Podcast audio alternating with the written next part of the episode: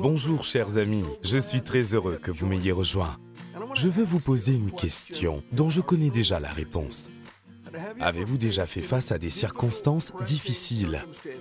Nous le faisons tous, que ce soit physiquement, financièrement, avec la famille, qu'il s'agisse de nos peurs ou toute autre raison. Eh bien, vous savez quoi? Nous pouvons nous épanouir au milieu des épreuves. Je vais partager avec vous quelques réflexions pour vous aider à traverser les périodes difficiles. Vous devez absolument écouter chaque minute de ce message. Bonjour, je suis Bélez Conley.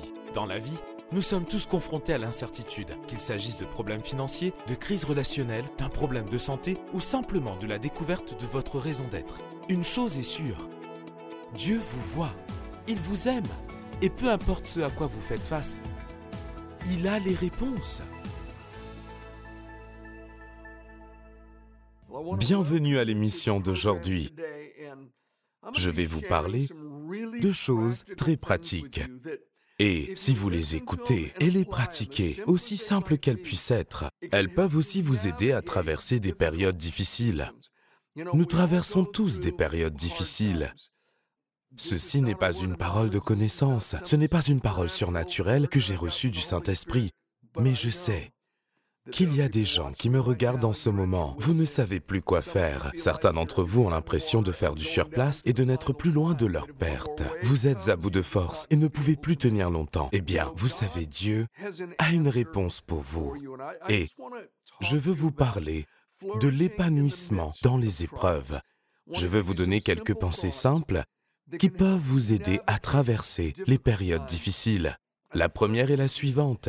Sachez que vous n'êtes pas seul.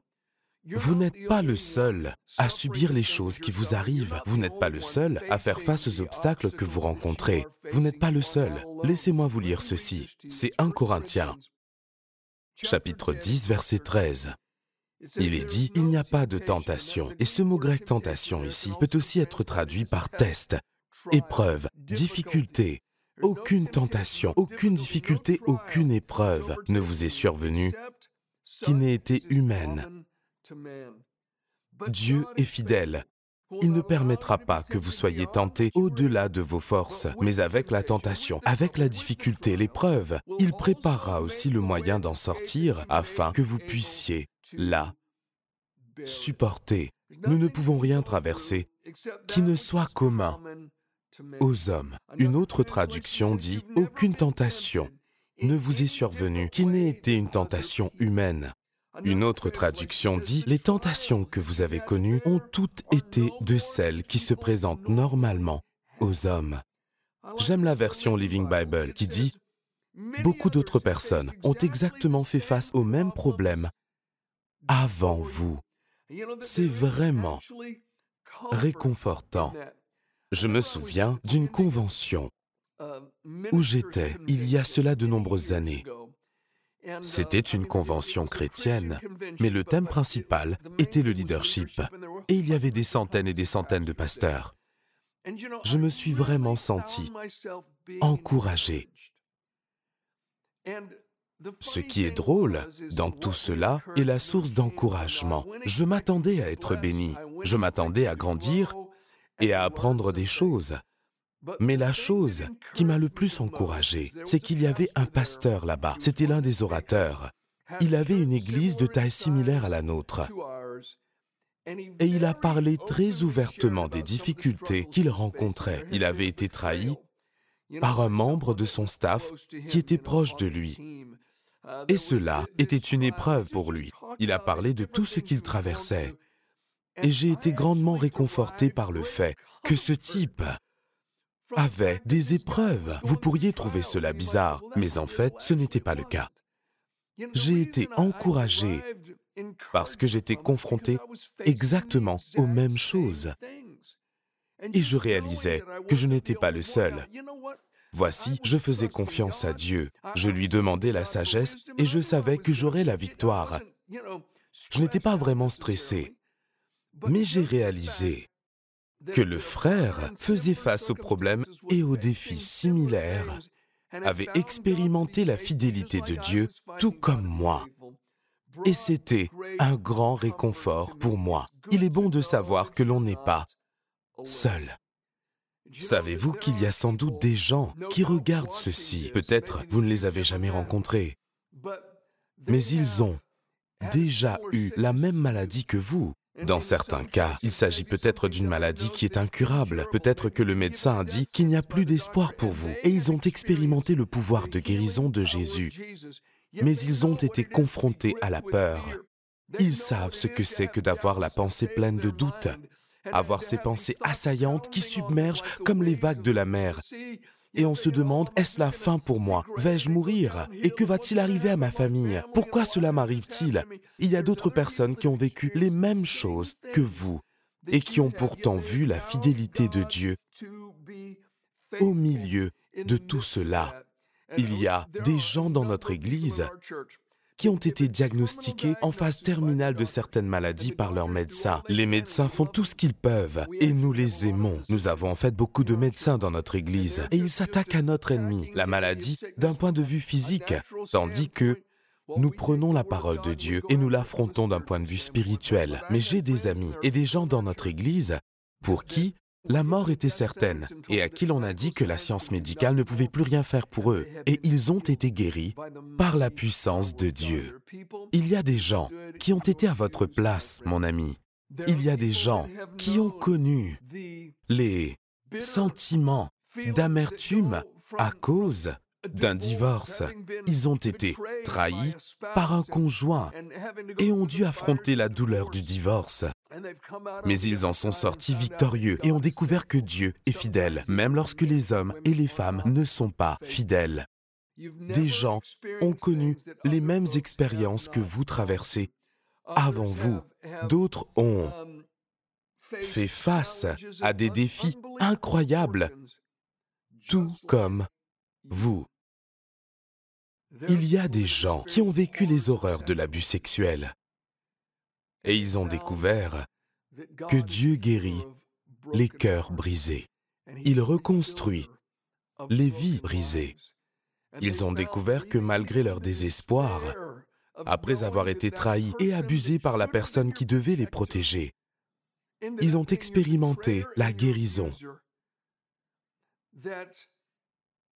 Et je veux juste que vous sachiez qu'il y a de la grâce pour vous. Vous n'êtes pas seul à souffrir. Il y a d'autres personnes qui ont connu le même genre d'épreuves financières, d'autres personnes qui ont perdu leur emploi, peut-être comme vous. Ils luttent contre les mêmes dépressions, les mêmes peurs, les mêmes pensées qui les ont à ça. Quand Élie s'est enfui loin de Jézabel, après la victoire sur le mont Carmel, quand le peuple a dit ⁇ Le Seigneur est Dieu, nous allons le servir ⁇ et Élie a tué les 400 faux prophètes de Baal, mais Jézabel lui a dit ⁇ Je vais t'enlever la tête des épaules ⁇ Il a couru, en fait, 160 kilomètres. Il s'est assis sous un génévrier et a souhaité mourir. Il était suicidaire. Il a dit, Dieu, je suis le seul. Je suis le seul à te servir. Tous les autres t'abandonnent. Dieu a dit, Hé, mon petit, tu n'es pas le seul. J'en ai encore sept mille qui n'ont pas fléchi le genou devant Baal, sept mille autres qui vont de l'avant et me servent dans les temps difficiles. Élie, tu n'es pas le seul. Mon ami, je veux vous dire que vous aussi, n'êtes pas seul. D'autres ont affronté et affrontent les mêmes choses que vous. Je voudrais vous lire quelque chose. Il s'agit de 1 Pierre, chapitre 5, versets 8 et 9. C'est un extrait de la Message Bible. Il dit, Soyez sobre, Restez vigilants.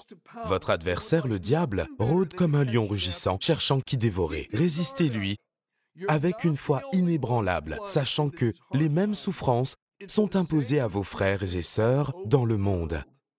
Résistez-lui avec une foi inébranlable. Vous n'êtes pas les seuls. Je ne suis pas le seul. Nous ne sommes pas seuls. Nous avons toute une fraternité dans le monde entier. Ils vivent les mêmes épreuves que nous et ils découvrent que Dieu est fidèle dans ces épreuves.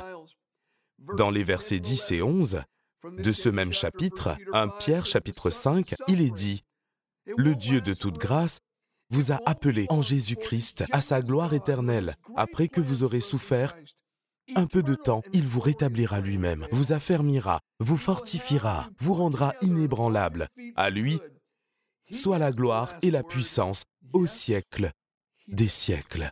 Mon ami, c'est Dieu qui a le dernier mot, oui, c'est lui. Honnêtement, j'ai trouvé réconfortant de savoir que je ne suis pas le seul. Le diable aimerait nous isoler dans nos propres pensées afin qu'on pense personne ne connaît les mêmes problèmes que moi. Personne ne sait la profondeur de ce que je traverse. Non, d'autres ont vécu les mêmes choses que vous. C'est une bonne chose de le savoir. Bien, permettez-moi de vous donner une deuxième pensée qui peut vous aider à traverser les moments difficiles. C'est simple. Quand vous traversez une épreuve, quand vous faites face à des difficultés, n'oubliez pas de vous tourner vers Dieu et non vers l'homme pour votre réponse. Dieu seul est votre réponse. Oui, je sais que Dieu utilise des personnes. Nous en sommes reconnaissants, nous en sommes conscients. Nous nous attendons à ce que Dieu utilise des personnes dans nos vies. Nous attendons de Dieu qu'il nous utilise pour apporter bénédiction, soulagement et guérison aux autres. Mais nous regardons au-delà du naturel, nous regardons au-delà de la chair et nous réalisons que c'est Dieu, par son esprit. C'est lui qui subvient à nos besoins, c'est lui qui nous guide. Le verset que je venais de lire 1 Corinthiens chapitre 10, verset 13 dit en gros, Aucune tentation, aucune épreuve, aucune difficulté ne vous est survenue qui n'ait été humaine. Dieu est fidèle. Dieu est fidèle. Il ne permettra pas que vous soyez tentés au-delà de vos forces. Il frayera une voie de sortie pour vous. Dieu vous frayera une issue pour vous afin que vous puissiez supporter et traverser la difficulté victorieusement. Souvent, je pense que les gens et je parle du peuple de Dieu, ne s'adresse à Dieu qu'en dernier recours, plutôt qu'en tout premier lieu. Mon ami, nous devons nous tourner vers Dieu avant toute autre chose. Nous devons d'abord prier. Ce n'est pas après avoir épuisé nos propres forces, ou après être allé à telle ou telle personne, ou après avoir essayé tout ce qui est humainement possible, que l'on doit décider de prier à Dieu, de prier tout en espérant que Dieu nous assiste en nous accordant une percée. Nous devons d'abord nous adresser à lui. Et son esprit nous dirigera et il dirigera les gens si c'est ainsi qu'il veut faire les choses pour nous aider. C'est un Dieu qui entend et répond aux prières. Le psaume 121, versets 1 et 2 dit, Je lève mes yeux vers les montagnes. D'où me viendra le secours? Le secours me vient de l'Éternel, qui a fait le ciel et la terre. Nous devons nous en souvenir, lever les yeux, regarder vers lui. Notre aide vient de lui. Lorsque nos enfants étaient petits, le professeur de la classe m'a demandé de travailler avec les garçons. Il disposait de toute une demi-journée. Quelqu'un avait fait don de bouts de bois et d'autres choses à l'école. C'étaient en fait des morceaux de bois intéressants. La plupart d'entre eux avaient des formes différentes. Certains étaient comme une parfaite balle en bois. D'aucuns ressemblaient à un petit pied de table. D'autres avaient une toute autre forme. Certains étaient carrés. Il y avait des rectangles, des triangles. Il y avait toute une boîte pleine de ces objets. Et l'idée était que les enfants, j'avais pris tous les garçons dans ma session, ils avaient plusieurs heures pour fabriquer quelque chose. On m'avait demandé de les aider. Certains des petits garçons, ce n'étaient que de petits garçons. J'ai dit, je peux aider Je n'ai pas besoin d'aide, je vais le faire moi-même. J'ai dit, d'accord. Ces petits garçons ont fini par venir vers moi. En fait, les autres avaient presque fini leur projet. Et les petits garçons qui ont refusé mon aide sont venus et ont dit, Monsieur Conley, pouvez-vous m'aider? Il n'avait rien fait. J'ai dit, bien sûr, je peux vous aider. Il est préférable de nous adresser en premier à celui qui est plus grand que nous. N'oubliez pas de vous tourner vers Dieu. Je sais que je parle à quelqu'un en ce moment même. Vous passez par des moments difficiles. Écoutez-moi, ce n'est pas une coïncidence, ce n'est pas une coïncidence que vous m'écoutiez ou que vous me regardiez en ce moment. Dieu vous voit, il connaît vos difficultés, il connaît les nombreux échecs, il sait le stress que vous subissez. Et il veut vous aider. Et il est toujours préférable de s'adresser à lui en premier. Mais même si c'est en dernier recours, Dieu est un Dieu qui est plein de miséricorde. Permettez-moi de vous lire 1 Corinthiens, chapitre 10, verset 13, juste une partie du verset. C'est la Passion Translation, je l'adore. Elle dit, Et chaque épreuve est une occasion de plus de lui faire confiance, car pour chaque épreuve, Dieu a prévu une issue qui vous aidera à en sortir victorieux. Pensez-y, chaque épreuve est une occasion de faire davantage confiance au Seigneur. Nous nous tournons vers lui. Chaque difficulté est une occasion de lui faire davantage confiance. Car pour chaque épreuve, pensez-y, Dieu vous a fourni une issue qui vous permettra d'en sortir victorieux. C'est ce que Dieu veut faire. Il veut vous faire sortir victorieux. N'oubliez pas de vous tourner vers lui. Très bien, laissez-moi vous donner une troisième idée. Pour vous aider à gérer les choses, quand vous vivez des moments difficiles, des épreuves et des tribulations.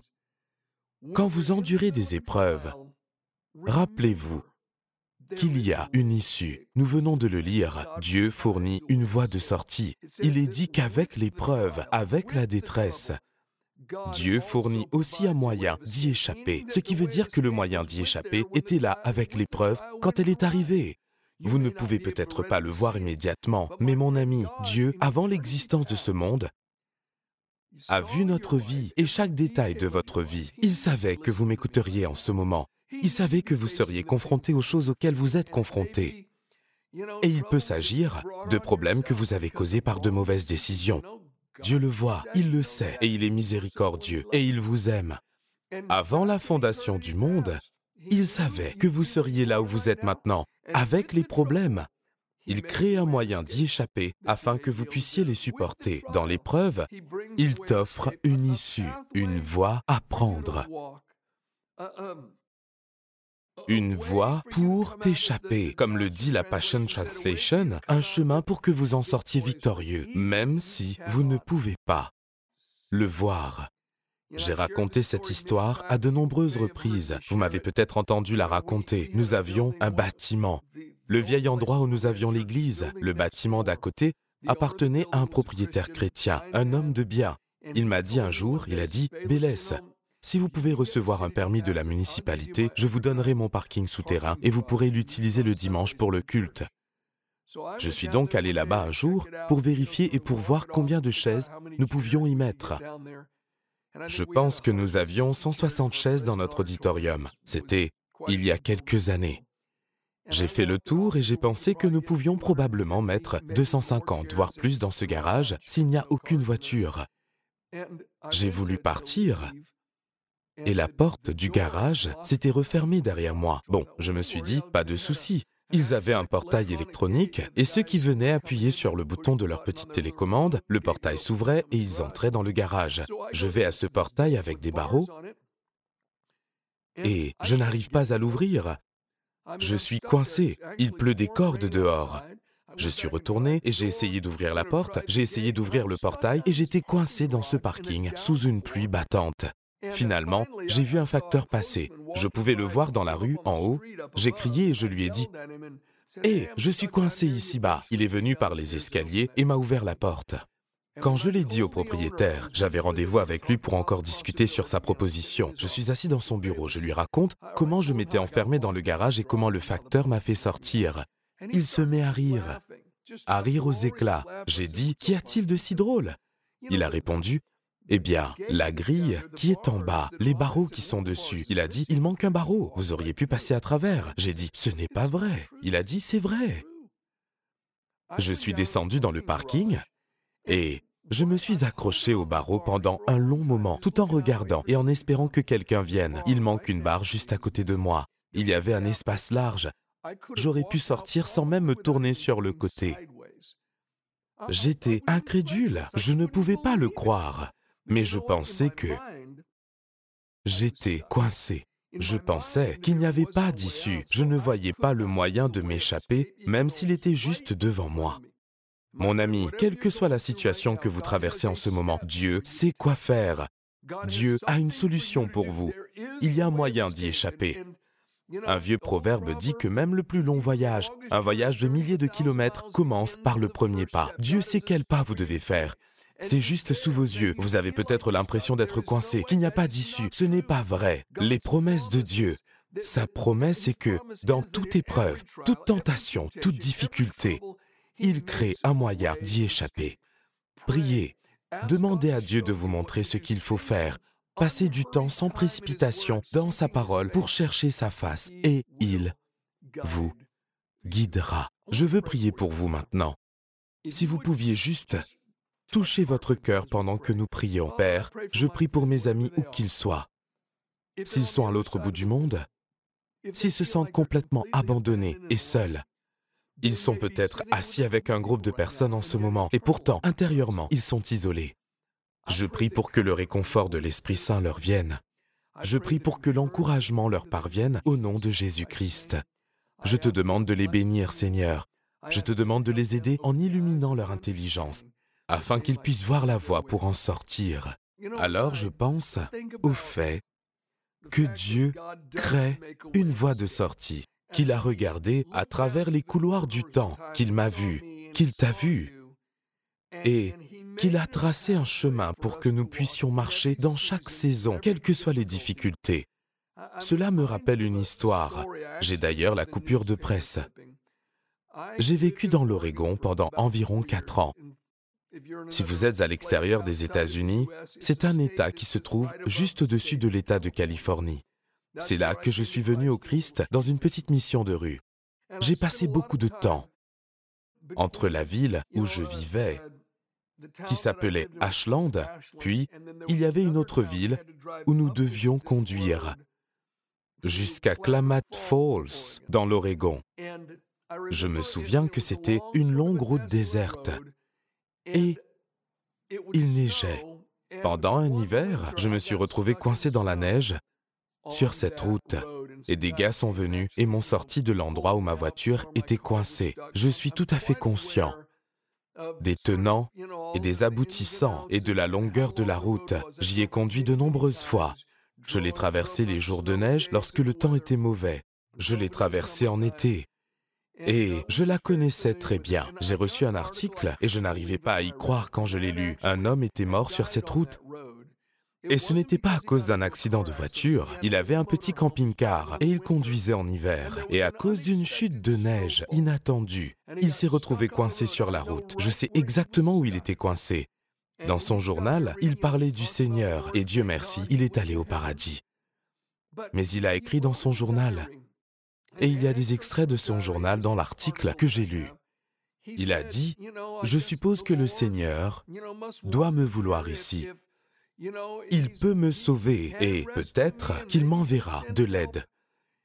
Le gars est mort dans le camping-car. Il ne savait peut-être pas qu'il aurait pu partir de là où il était coincé en sortant du camping-car. Cela n'aurait certes pas été facile, mais il aurait pu suivre la route à pied. Très facile à suivre parce que la route était juste à côté de l'endroit où la colline se trouvait. Il aurait pu marcher sur cette route enneigée et il aurait peut-être eu de la neige au-dessus de ses genoux. Cela n'aurait pas été facile, mais en trois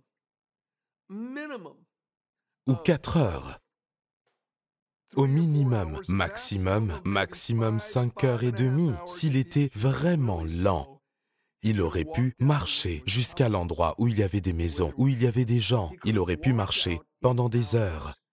Mais il pensait, d'après son petit journal, qu'il était coincé Pourtant, il y avait un moyen de s'en sortir. Je veux juste vous dire qu'il y a une voie de sortie pour vous. Jésus est la grande porte de sortie. Il est la sortie de l'enfer. Il est le moyen d'échapper à la destruction éternelle. Lorsque nous étions perdus et défaits, morts dans nos offenses, dans nos péchés, alors que nous étions ennemis de Dieu, le Christ est mort pour nous. Il a versé son sang précieux à la croix du calvaire et a payé le prix de nos péchés. Et après trois jours et trois nuits, la justice éternelle de Dieu a été satisfaite pour toujours. Jésus a été ressuscité d'entre les morts. Et si vous voulez bien mettre votre confiance en lui, mon ami, vous trouverez la voie de sortie. Jésus a dit, Je suis le chemin, la vérité et la vie. Il est le chemin vers le ciel pour quitter l'enfer. Il est le chemin de la gloire pour échapper à la destruction. Si vous faites appel à Jésus aujourd'hui, vous pouvez entrer dans une relation éternelle avec lui. Il vous aime, il vous voit et il vous attend. Vous avez aimé l'émission? Nous en avons d'autres. Consultez notre site web. Vous trouverez tout ce qu'il faut pour aller plus loin. Vous serez aidé à saisir la force de Dieu et à vous laisser porter par lui. Téléchargez gratuitement le livret thématique de Bayless Conley, intitulé Saisissez la force de Dieu. Disponible gratuitement au format PDF maintenant sur bayless-conley.fr force.